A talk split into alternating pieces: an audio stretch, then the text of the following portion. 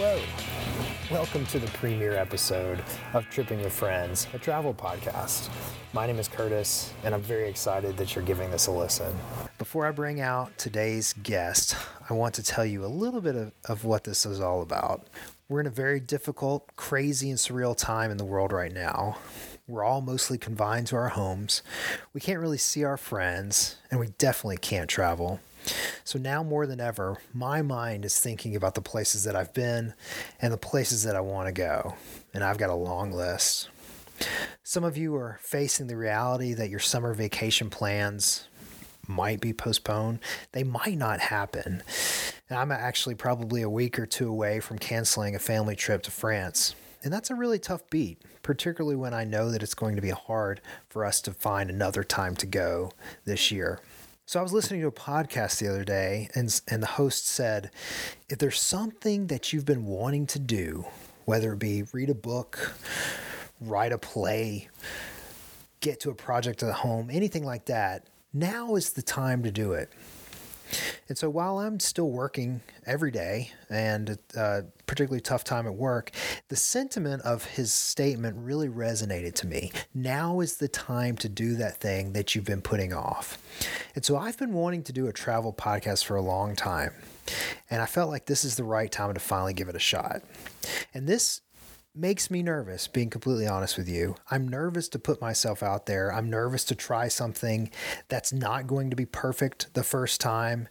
And and I know that it may take some time to really figure this whole thing out and, and to get to a point where it's super engaging. But I hope that um, this shows my intention to, to really work at it and to to deliver something that hopefully you find interesting. But this is something that I've always wanted to try, and so here it goes. The conceit of tripping with friends is very simple. I'm going to talk to my friends about the places that they've been to. That's it. It's pretty straightforward.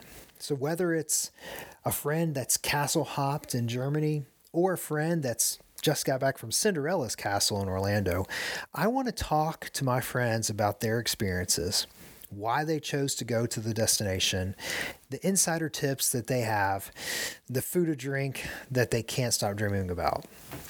So, hopefully, this short podcast proves to be something that's helpful to you and inspires you to go to somewhere new or to see a seemingly tired location in a different light.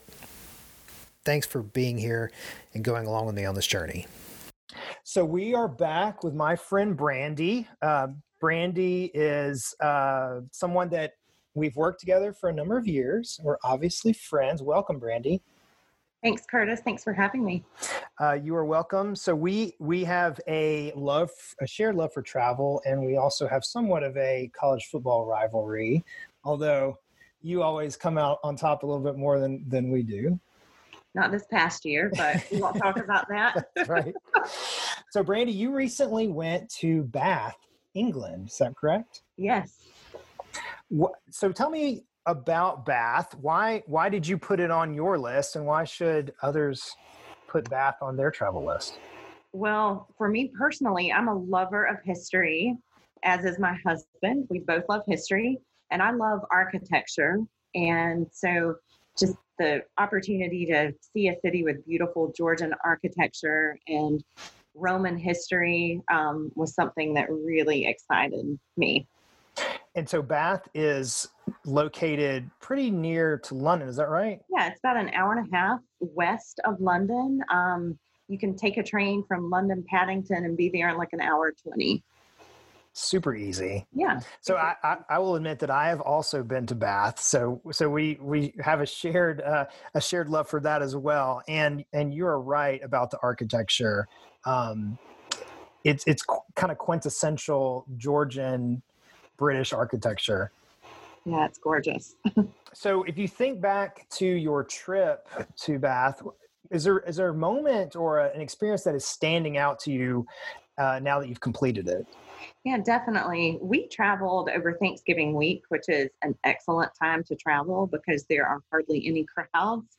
And the locals were actually setting up their stalls for the holiday market. Oh, and wow. we got to see all the Christmas decorations and we actually got to experience the market with the locals before it opened to the public. So that was that was really cool. Um, also, there was a giant Christmas tree in front of Bath Abbey that was um, really beautiful. So that's that that kind of holiday. Uh, the holiday, the coziness. It's such a um, it's a city, but it's a very walkable city and a very cozy city. And I think um, with the Christmas preparations in place and just the, you know, the the early evenings made it. Um, I don't know. It definitely got us in the the Christmas spirit.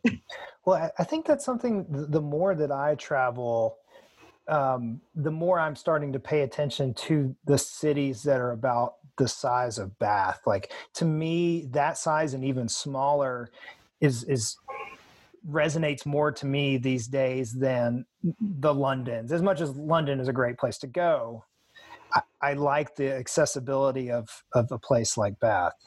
Yeah.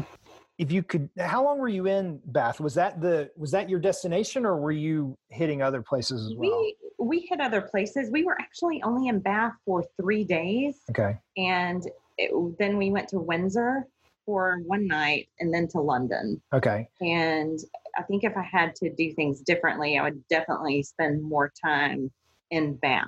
I didn't get to check all the items off my list. So we will hopefully be going back in the near future. Yeah. Fingers crossed fingers crossed. So, so what was maybe one thing that you met that you would like to do um, that you missed out on last time? Um, we didn't get to do the Jane Austen Museum or the Bath Assembly Rooms, and I really wanted to go to the Bath Assembly Rooms, but the group I was with really wanted to see Stonehenge, so we ended up hiring a private driver for a day to drive us to Stonehenge and through the Cotswolds um, which both were lovely, but I would have rather spent the day in, in Bath. So that's something that we should note to the listeners is that this is kind of Jane Austen country, right? Oh, absolutely. Absolutely. Um, one of the things we did, and I would highly recommend doing this, is a walking tour of Bath. And every day at 10 a.m., the mayor of Bath um, has an honorary group of tour guides that give free tours to the public. Um, our guide was excellent. He was a local and he really knew his history um, and his Jane Austen mm-hmm. history. Mm-hmm. And he ended up taking us on a two and a half hour walk. The walk is typically about an hour and a half, but he spent two and a half hours with, with us. And we walked all over the city of Bath. And we spent a good time outside of the um, assembly rooms, um, but we we didn't actually have time to go in. That's awesome. We did the same thing, and yeah. it, it, it is a great way to to really see it, see it from the perspective of a local. Oh yeah. Just and walking is always the best way to see a city. Yeah. So let's let's jump into the categories real fast. It, okay. It, uh, so so you have to would be the first one. Is that um, something that you just can't miss, even if it's touristy? Okay, for sure, the Roman baths. Um, we definitely wanted to visit the Roman baths, but we loved it way more than we even expected. And the great thing about going in November is the sun sets early, like four mm. o'clock early. So we were able to get in the baths. It was daylight. We took lots of great pictures outside. And then by the time we made it to the actual pool, the main pool, the torches were lit. So oh, wow. it, it just made it, it, the ambiance even better. So um, for sure, don't miss the Roman baths. The it, it, as an American, it is always kind of mind blowing how old things are. Right. Because something or something here is 100 years old. We you know this is historic, but right there right. you're in you're in something that was built. You're immersed you're immersed in the history and the other thing that just always amazes me is the vastness of the roman empire and how we've been to many cities in europe um, you can stand outside of notre dame in paris and there are roman ruins beneath have roman ruins in hallstatt austria um, and and in London and Bath, um, and then you have Hadrian's Wall in the north. So it, it just amazes me um, the vastness of, of the Roman Empire. All right, next one. So the local, what is your insider tip to something unique to Oh. experience in Bath? Okay, so I would say definitely stay in an apartment. We rented um, a it was a Georgian apartment um, in an old Georgian building, and it, it was great. So we were Mhm. traveling with another couple, and it ended up costing us maybe a hundred pounds per couple per night Wow. and we were five minutes from the train station and walking distance to all of the main attractions. So to me, that's my local tip because it's always fun to live like a local, to Mm. go to the local markets and shop and then at least have breakfast like a local. So, Right. And that, I mean, $100 a night, I mean, that is super easy. Yeah. And um, it, you're, you're not going to find anything less expensive that you'd actually want to stay in for Yeah. sure. Um, okay. So let's let them eat cake. Uh, food, food is important to me when I travel. Was there a food item or experience that uh, really stood out to you in Bath? So unfortunately, I didn't have the bath bun. And Curtis, I know you've had a bath bun, Oh, I love a Um, Bath bun. but we had afternoon tea at the Pump Room, which is Yes. a very historic restaurant um, and meeting room. Um, again, also Georgian. Um, it's also famous because you can taste the the Bath spring water. And when we were there, the spring was not working. So Oh, wow. get to taste the bath water. Um, but we did have wonderful afternoon tea, and it was a great experience. We had the Bath Trio playing in the background, and it was just a really nice experience. Um, and then the other place I would go or recommend is the Scallop Shell. It has lots of fresh seafood, and of course, we had fish and chips with mushy peas. Fantastic.